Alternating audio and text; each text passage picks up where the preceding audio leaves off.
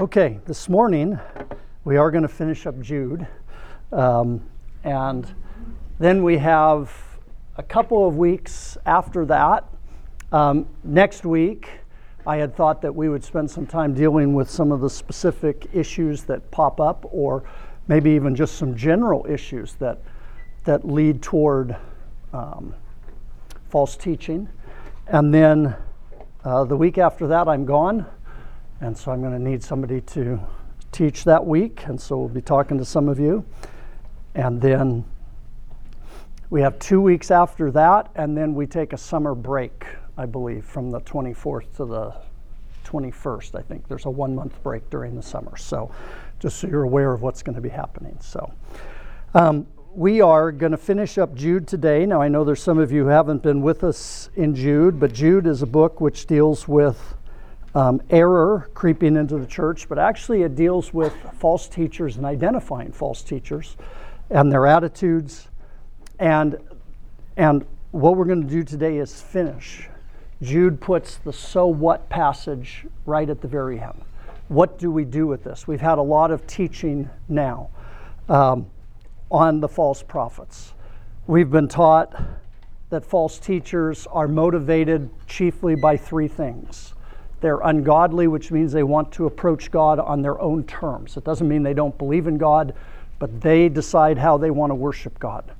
They are sensual. They're in it for the money or for the fame or for the whatever it is, something makes them feel really good about um, something appeals to their senses about uh, the false teaching. So it might be money, but it might even be just intellectual acclaim that everybody praises them for, for what they think or the power that comes from it. And then there's a denial of authority. They, they refuse to accept the authority that's placed over them. In other words, they want to be in charge. And those are kind of the motivations that take place. Um, the results of it um, we studied a couple weeks ago. They're dangerous. They are uh, make big promises that don't come true. They're unproductive. Um, they stir up dissension and division in a church that they're in. Um, and finally, they will lead you astray, sometimes slowly. They're like a wandering star that is moving across the sky. Um, if we fix our sights on them, we'll just keep going off a little bit every single day. Um, they are under judgment. God pr- promises to bring judgment upon those people. And then last week we saw that they um, um, they cause divisions. And I mentioned last week that it's not the truth that causes divisions. Uh, the, the truth doesn't cause divisions. But it was interesting this week. I was, I don't know, I wasn't planning on mentioning this, but I went to the prison with Rod. So we were in prison on Friday night. It's always funny to say that. I was in prison on Friday night. Um, and they did let us out, although it was, it was close. We almost missed the deadline. We almost had to stay there overnight. But um, uh, no, I'm sure they would have let us out. Anyways, um, the um, there was a gentleman there, Rod has talked about him, who is theologically very sound.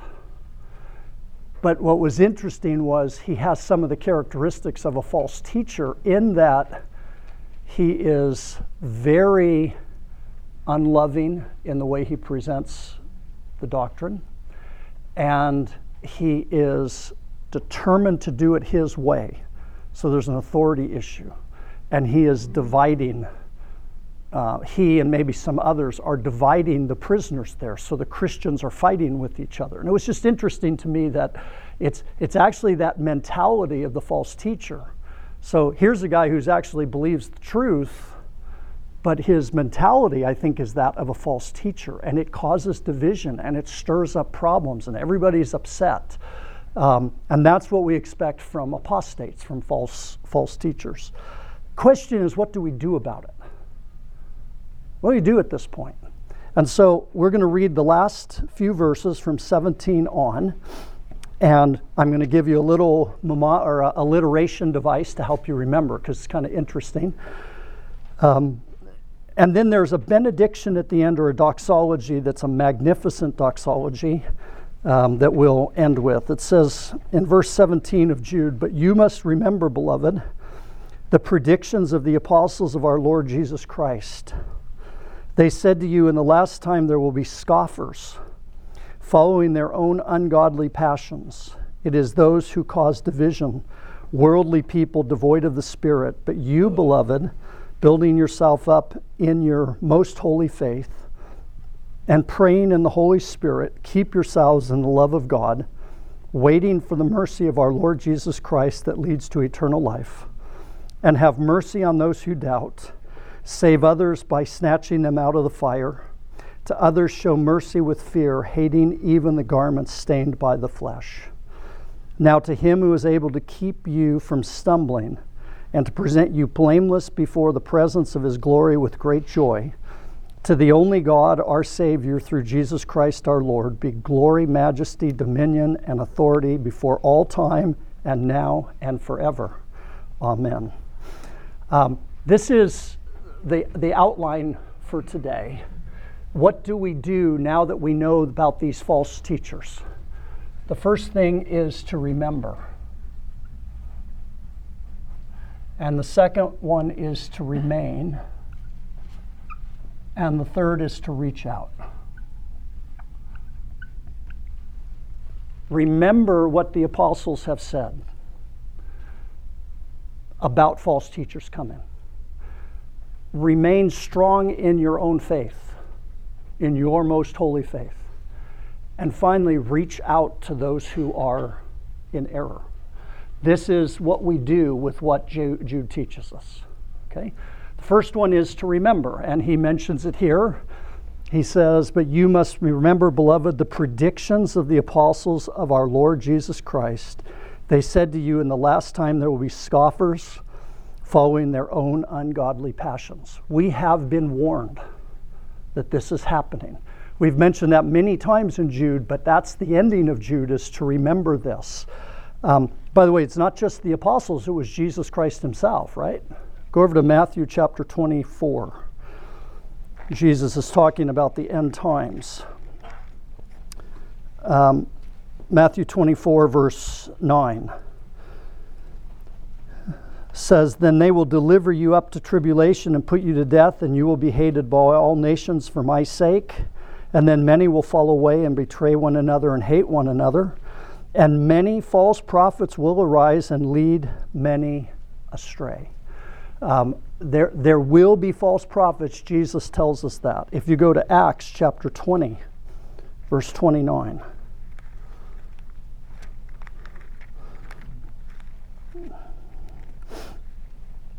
Uh, Paul is leaving um, uh, Ephesus. And in verse Let's see if I can find it here. Verse 29, he says, Pay careful, careful attention to yourselves and to all the flock in which the Holy Spirit has made you overseers, to care for the church of God, which he obtained with his own blood.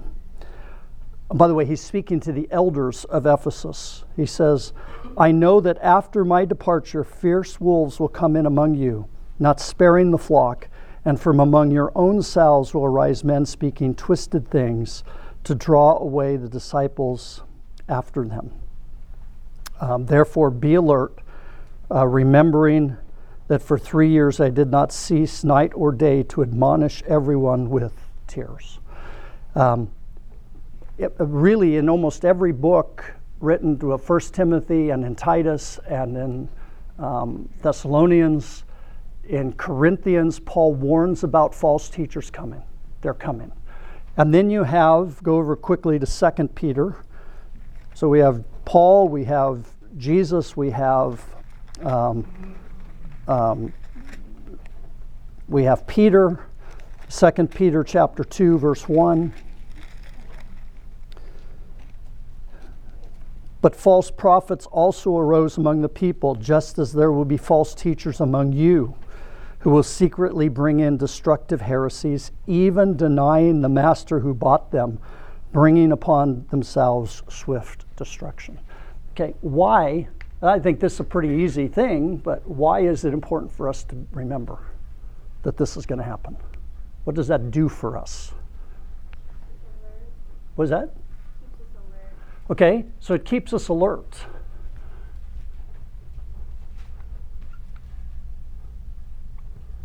So that we can remain vigilant. All right, what else? I think it also keeps us sober-minded. It all it basically says when you see uh, when you see bad things coming, don't be surprised when it happens. Okay, very good. All right, anything else that that Awareness what's going on because it's happening Okay. uh, keeps us aware?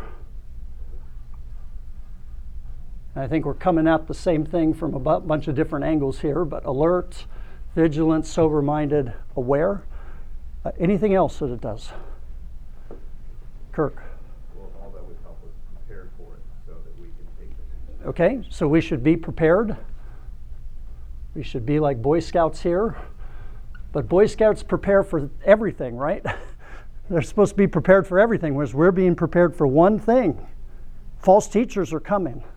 Also, it's- I think it, it kind of can encourage us because we realize that God knew about this. It's not like out of his control.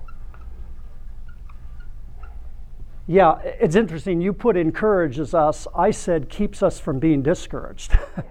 um, and I don't know which one it is. I don't know if that's encouraging to me, but what it does do is it keeps me from being discouraged. Um, you, you may want to think back to when you were a younger Christian, maybe even you grew up in a Christian church, but maybe you went through and, and a pastor of a church fell into heresy, or you uh, heard about, you know, uh, for me it was Jim and Tammy Faye Bakker, um, who, is that right? Uh, all of a sudden it didn't sound right, but anyways, Jim and Tammy, yeah, Jim and Tammy Bakker, where I knew that he wasn't, uh, he was a rated, but then when that scandal comes and you just get discouraged, it's like, how, how, does this happen? What is wrong with God that He's let? I, I know that's a really bad thing to say, but what's what is wrong here? Uh, what's wrong with the church that error is creeping in? There's nothing wrong with the church. Satan is going to constantly be attacking the church, right? Constant. Satan has attacked the church. The minute that Jesus left, heresies began creeping in. We should expect it, and because we should expect it, we should be vigilant, and we should not be discouraged because false teaching is coming into the church. It should be expected.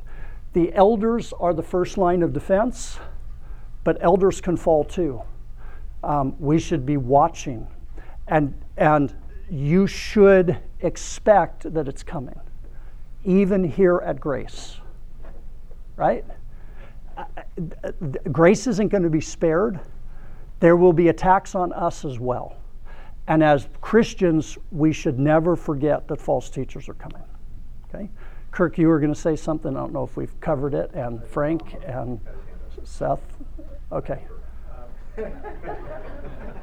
Let, let's let's go Tom and then Frank and then Seth. I would say we need to remember doctrine as well. We need to remember what it is we are defending accurately. That's where we're going to get here. You're jump. You're you're leading right in. All right, very good. Good segue. Yeah, good segue. Okay, I was going to say armed and ready with a word. armed and ready. Uh, and again, the armed is, I think, what comes from here, remaining. Okay, Seth. It's the same thing We we need to know the truth. You cannot fight false doctrine unless you understand what true doctrine is. You cannot even recognize false teachers unless you know what good teaching is. You, you, you, all of those things are going to tie in together. All right, anything else on this one? But I think this is important. Sometimes we forget this. I, I think it's easy for us just kind of blissfully go along. We live in Kingsburg, bad things don't happen here, you know, everything's pretty good. No, false teachers are going to, some of you don't, didn't, didn't, that didn't resonate with you. Bad things happen in Kingsburg, I guess. Okay, so, um, but, um, all right. So next, remain. There's four principles underneath here. What does it mean then to remain? This is going to be key. Um, and if you read through it, starting at verse 20, It says, But you, beloved, building yourself up in your most holy faith and praying in the Holy Spirit, keep yourselves in the love of God, waiting for the mercy of our Lord Jesus Christ that leads to eternal life. So, building or remaining, four points. We're to build ourselves up in our most holy faith, in your most holy faith. Hey, Billy. I'd like to add, Praying in the Spirit. All right. So, building ourselves up in our most holy faith, praying in the Spirit, um, keep ourselves in the love of God.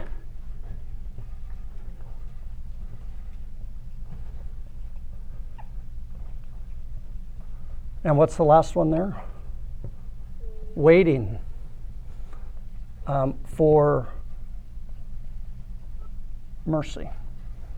Okay, build ourselves up, praying in the Spirit, keep ourselves in God's love, waiting for mercy. Um, you may remember if you were part of this back in 2 John, it was talking about love for each other. The way we love each other is to keep ourselves strong in the faith. It's the best way. The most hurtful thing that happens is when a person leaves and falls into error or wanders away from the faith. It's really important to remain. It's important for us to remain in the faith or to do these things so that we don't become part of the problem. So, building ourselves up in our most holy faith. How does that happen? Studying the Word placing yourself under the word, putting yourself into a body of believers that's committed uh, to working out their faith. And that one really deals with the doctrine, which Tom mentioned, the segue, actually, the three of you mentioned. So um, go over to Acts chapter 20. By the way, we just read that passage. This is where Paul is encouraging the, the elders to not, that wolves are coming and let me pick this up then in verse 32. Remember, he said, Wolves are coming, so um, remember that I admonished you. And now in Acts 20, verse 32, he says, And now I commend you to God and to the word of his grace, which is able to build you up and to give you the inheritance among all those who are sanctified. So, what does the word of God do? It, it builds us up. So, this is to give ourselves to the Word.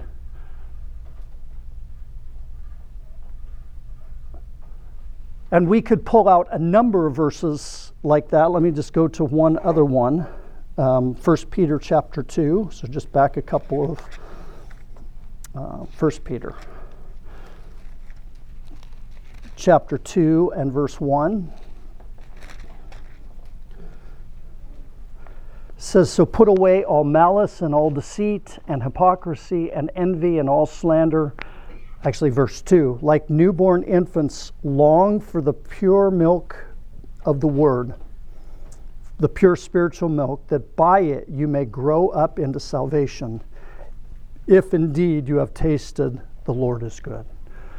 Um, it's through the Word of God that we grow. And one other one and go to Ephesians chapter 4, verse 11. Starting at verse 11. It says,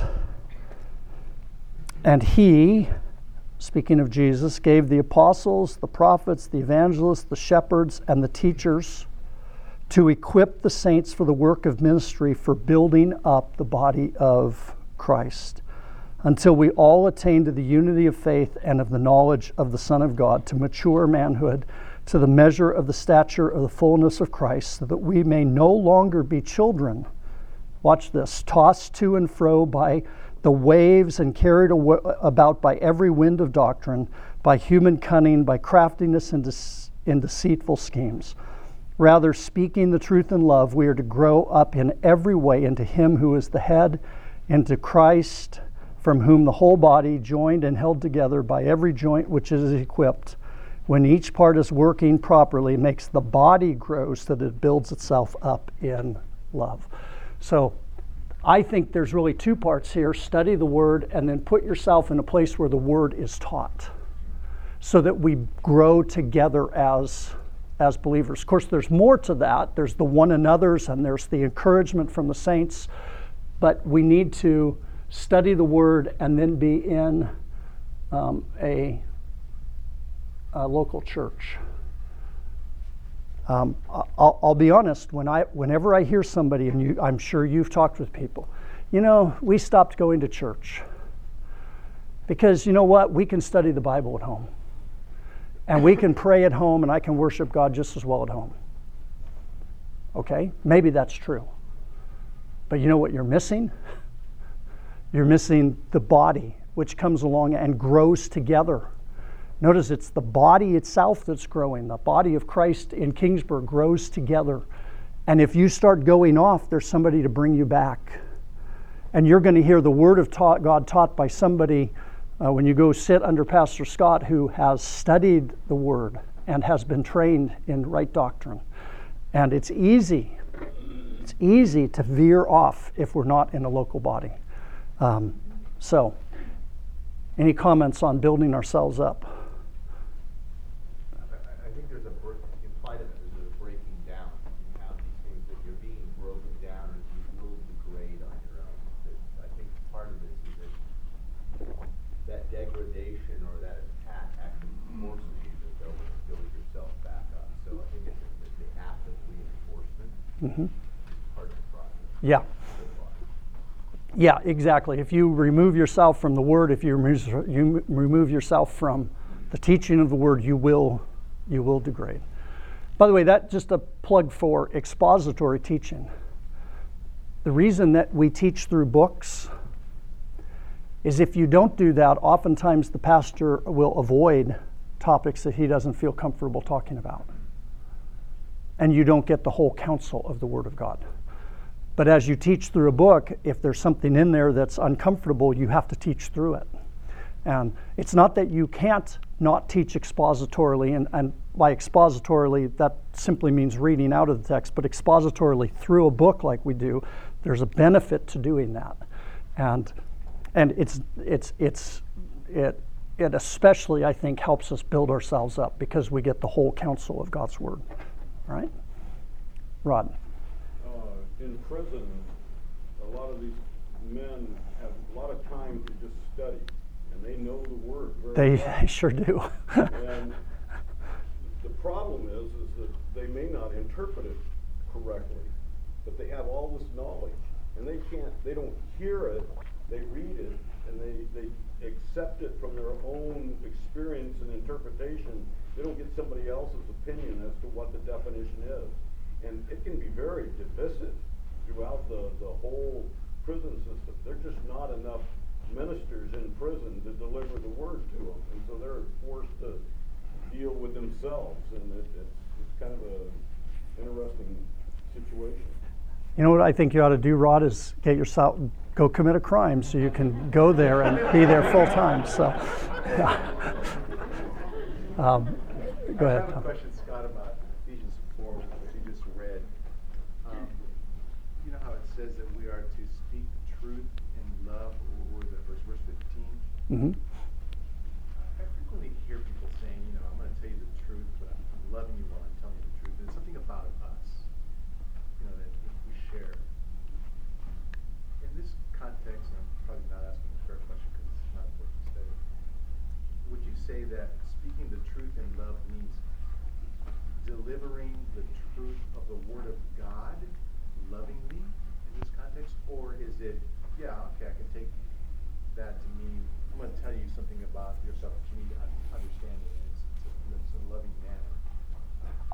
think in this context, and like you said, I haven't studied it, but if you start off, it talks about he's given us evangelists, teachers, um, preachers, um, people who are there to teach the word. So I think the word is the key in that passage.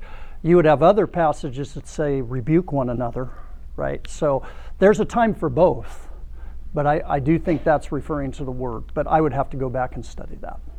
Okay? All right, second, we are to be praying. Now it says praying in the Spirit.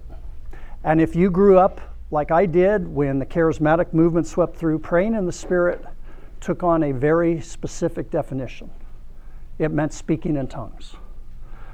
Um, because they went to Romans, where it talks about the Spirit intercedes for us with groanings too deep for words. So when you were, and that groanings for too deep for words became speaking in tongues. I don't think that's what this is at all. Um, I hope not, because then I've never prayed in the Spirit. Okay? Um, I think this simply means what it means when Jesus says, Pray in my name. Right? Aren't we to pray in the Lord's name? Pray in Jesus' name? What does that mean, to pray in Jesus' name? According to His will, right? To, to, to pray what Jesus would pray for us. Um, and I think it's exactly the same thing. We are led by the Spirit. We're praying in the Spirit. It means that our prayers line up with the Spirit's desires for us. Um, we lead, pray, being prompted and led by Him. I, I, don't think there's anything mystical about this. It's just praying in the Spirit, praying according to the, uh, the, the, the moving of the Spirit, praying after the will of the Spirit. Why is prayer such an important part of remaining? Darla. You cannot have a relationship without communication. Prayer is our communication with God. We hear Him speak to us, and we have a chance to speak to Him. What else? Because I think there's more to it. I think that's a great answer. Go ahead, Darla. It looked like you were going to say something else. Um,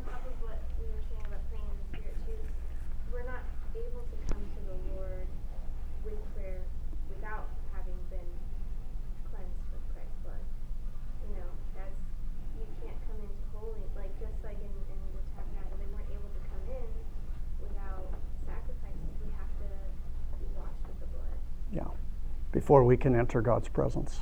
Yeah. Seth.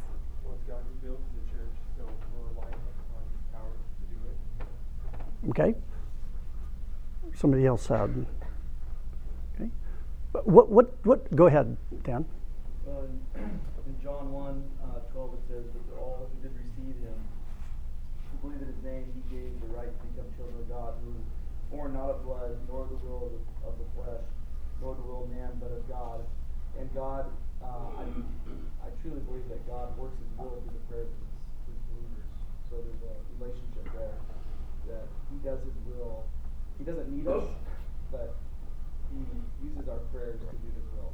Okay, and and we had had that in James too. The the effective, effective fervent prayer of a righteous man availeth much. Go ahead.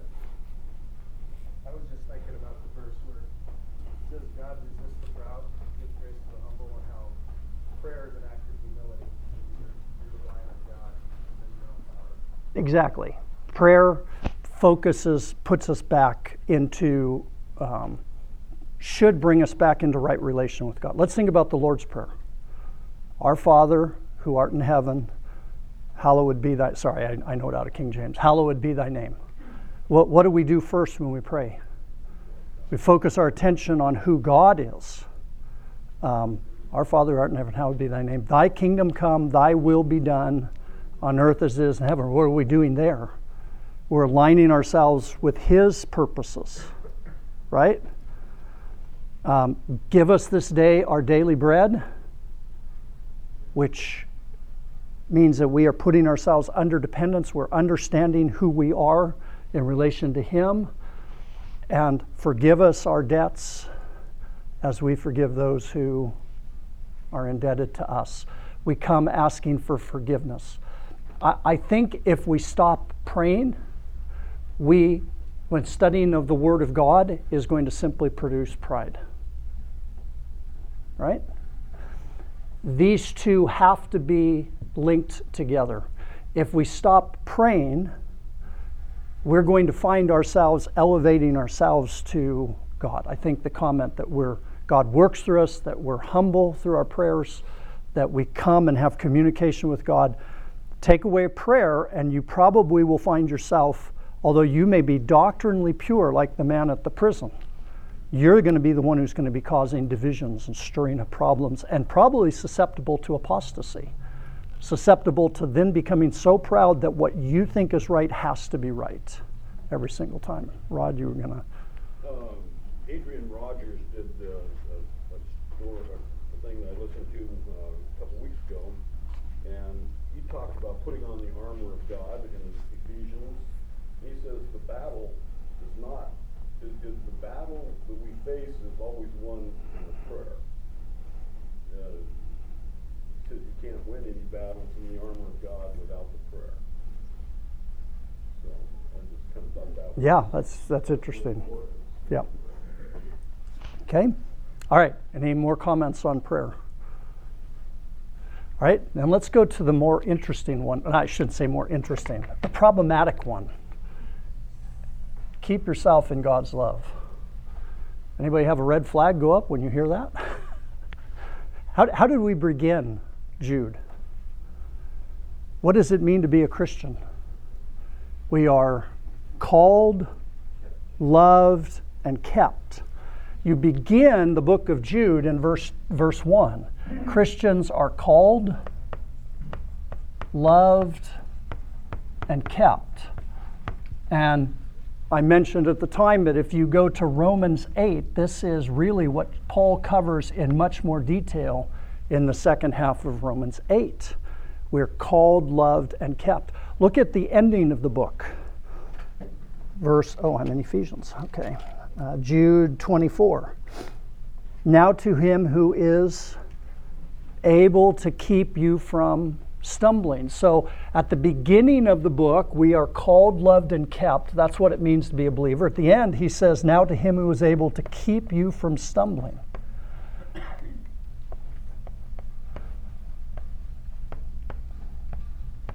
Now to him who is able to keep you from stumbling. Um, John MacArthur, I heard him preach. I know I've mentioned this before, but it's just powerful to me on Romans 8. Heard it at the Shepherds Conference. And he made that statement.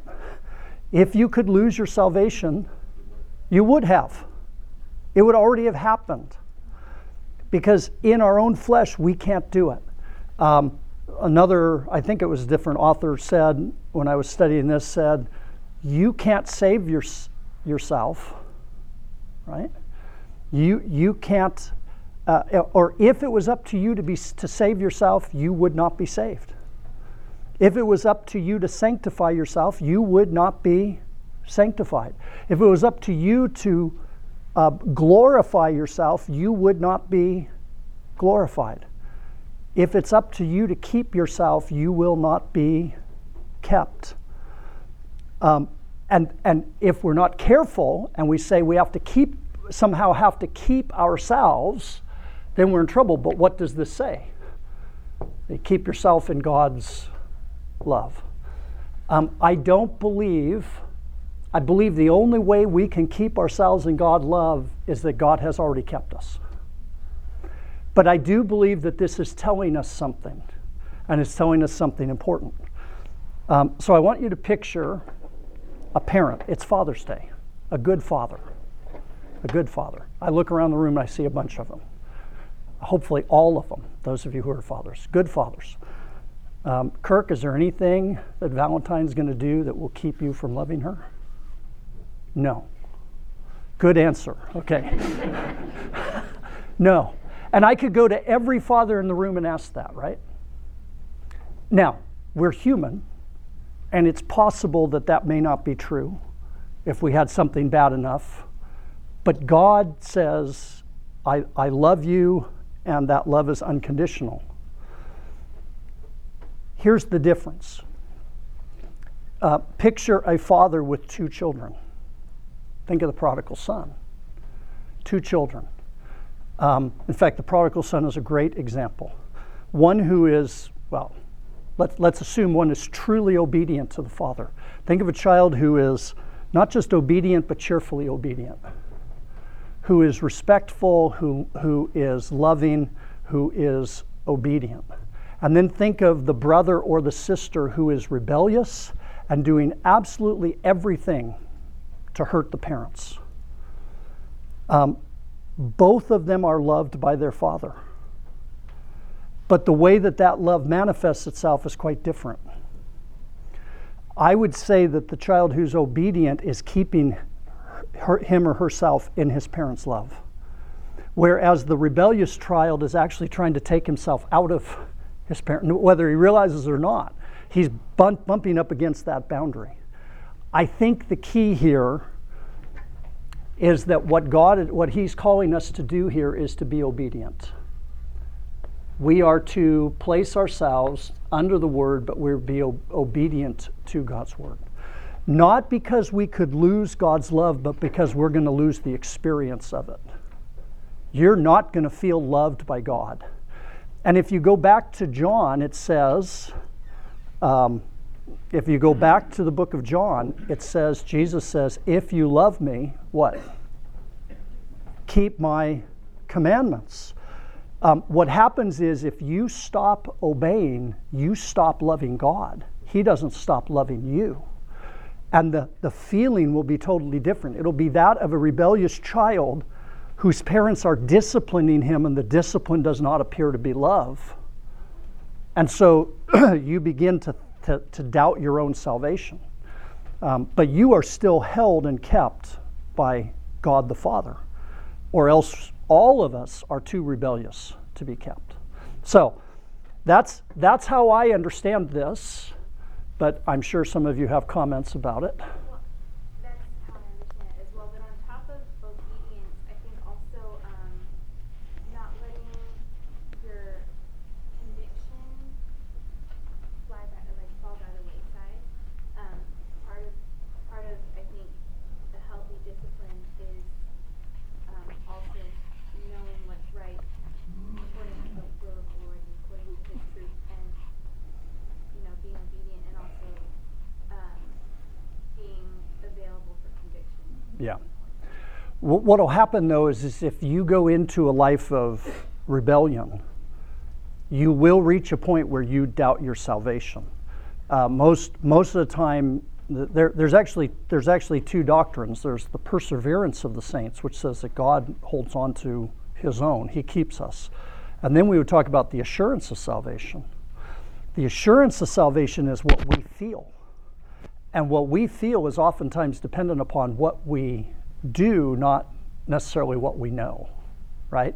You can have the doctrine, but if you are if you are constantly disobedient, you're going to reach a point where you wonder if you're actually a child of God anymore. You know, it's interesting. I mentioned the prodigal son. What does the prodigal son think about his father? Does he think his father still loves him? No. I'll go back as a slave. I'll go back as a servant. Perhaps my father will hire me. And he, he walks up to his father and, and, and he's repentant, but I don't think he really thinks his father is his father anymore. And so that's what's taken place. All right, uh, you know what? We're going to spend one more week in Jude because it's 10 o'clock. But let's finish with this one. And that's actually good. I, I didn't want to rush through the benediction, but I thought let's finish it this week.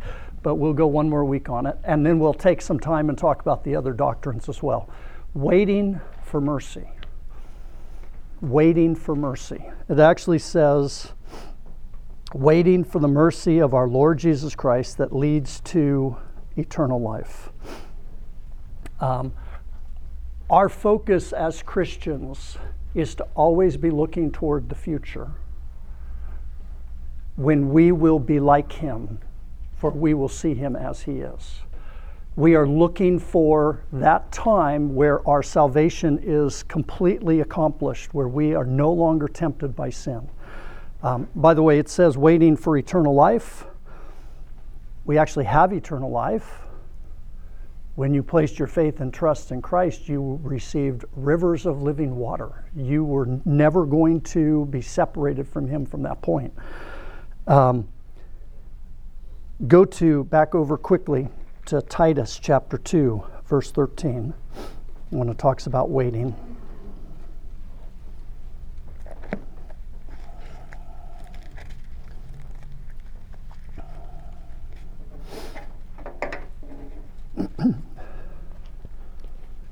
Um, actually, let's start at verse 11. It says, For the grace of God has appeared, bringing salvation to all people, training us to denounce, renounce ungodliness and worldly passions, and live self controlled, upright, and godly lives in the present age, waiting for our blessed hope, the appearing of the glory of our great God and Savior Jesus Christ who gave himself for us to redeem us from all lawlessness and to purify for himself a people for his own possession who are zealous for good works. Uh, we are waiting for the blessed hope. We're waiting for Christ to return or for him to call us home and to bring us into his presence, and so that we are f- free from, uh, uh, th- then it's accomplished. Yeah. It's when our faith becomes sight. Yes. No longer things hoped for, it's things realized. It's, it's what's realized. It's where what has already taken place now is made visible to us. And then the other one, which I've already mentioned, but I just love this verse, so anytime I have a chance to read it, I like to. 1 John chapter 3, um, verses 1 through 3. See what kind of love the Father has given to us. I, I can't read that line without thinking, Behold, what manner of love the Father has given unto us, um, which we used to sing as a song, kind of around that we would go through. We ought to do that. No, no, I'm just kidding. Uh, see what kind of love the Father has given to us that we should be called children of God. And so we are. The reason why the world does not know us is that it did not know Him. Beloved, we are God's children now, and what we will be has not yet appeared. But we know that when he appears, that's what we're waiting for, we shall be like him because we shall see him as he is. And now watch the next verse. And everyone who has this hope in him, and everyone who thus hopes in him purifies himself as he is pure.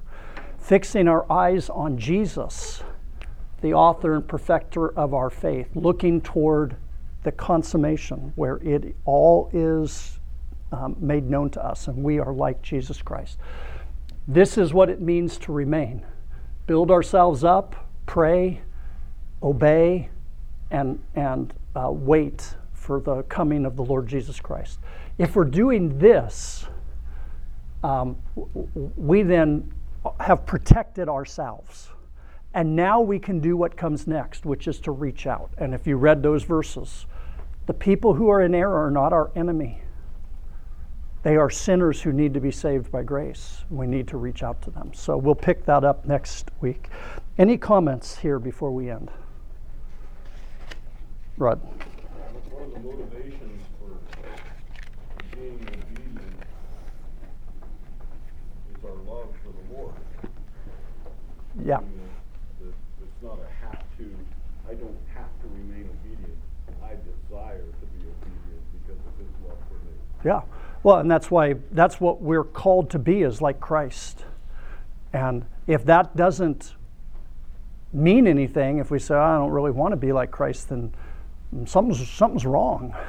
So when we fix our eyes on what we're going to be, we say, This is what I want to be, well, then this is how I should act um, out of love for Him and out of desire to be like Him. Yeah. Okay. All right, let's, let's close in prayer.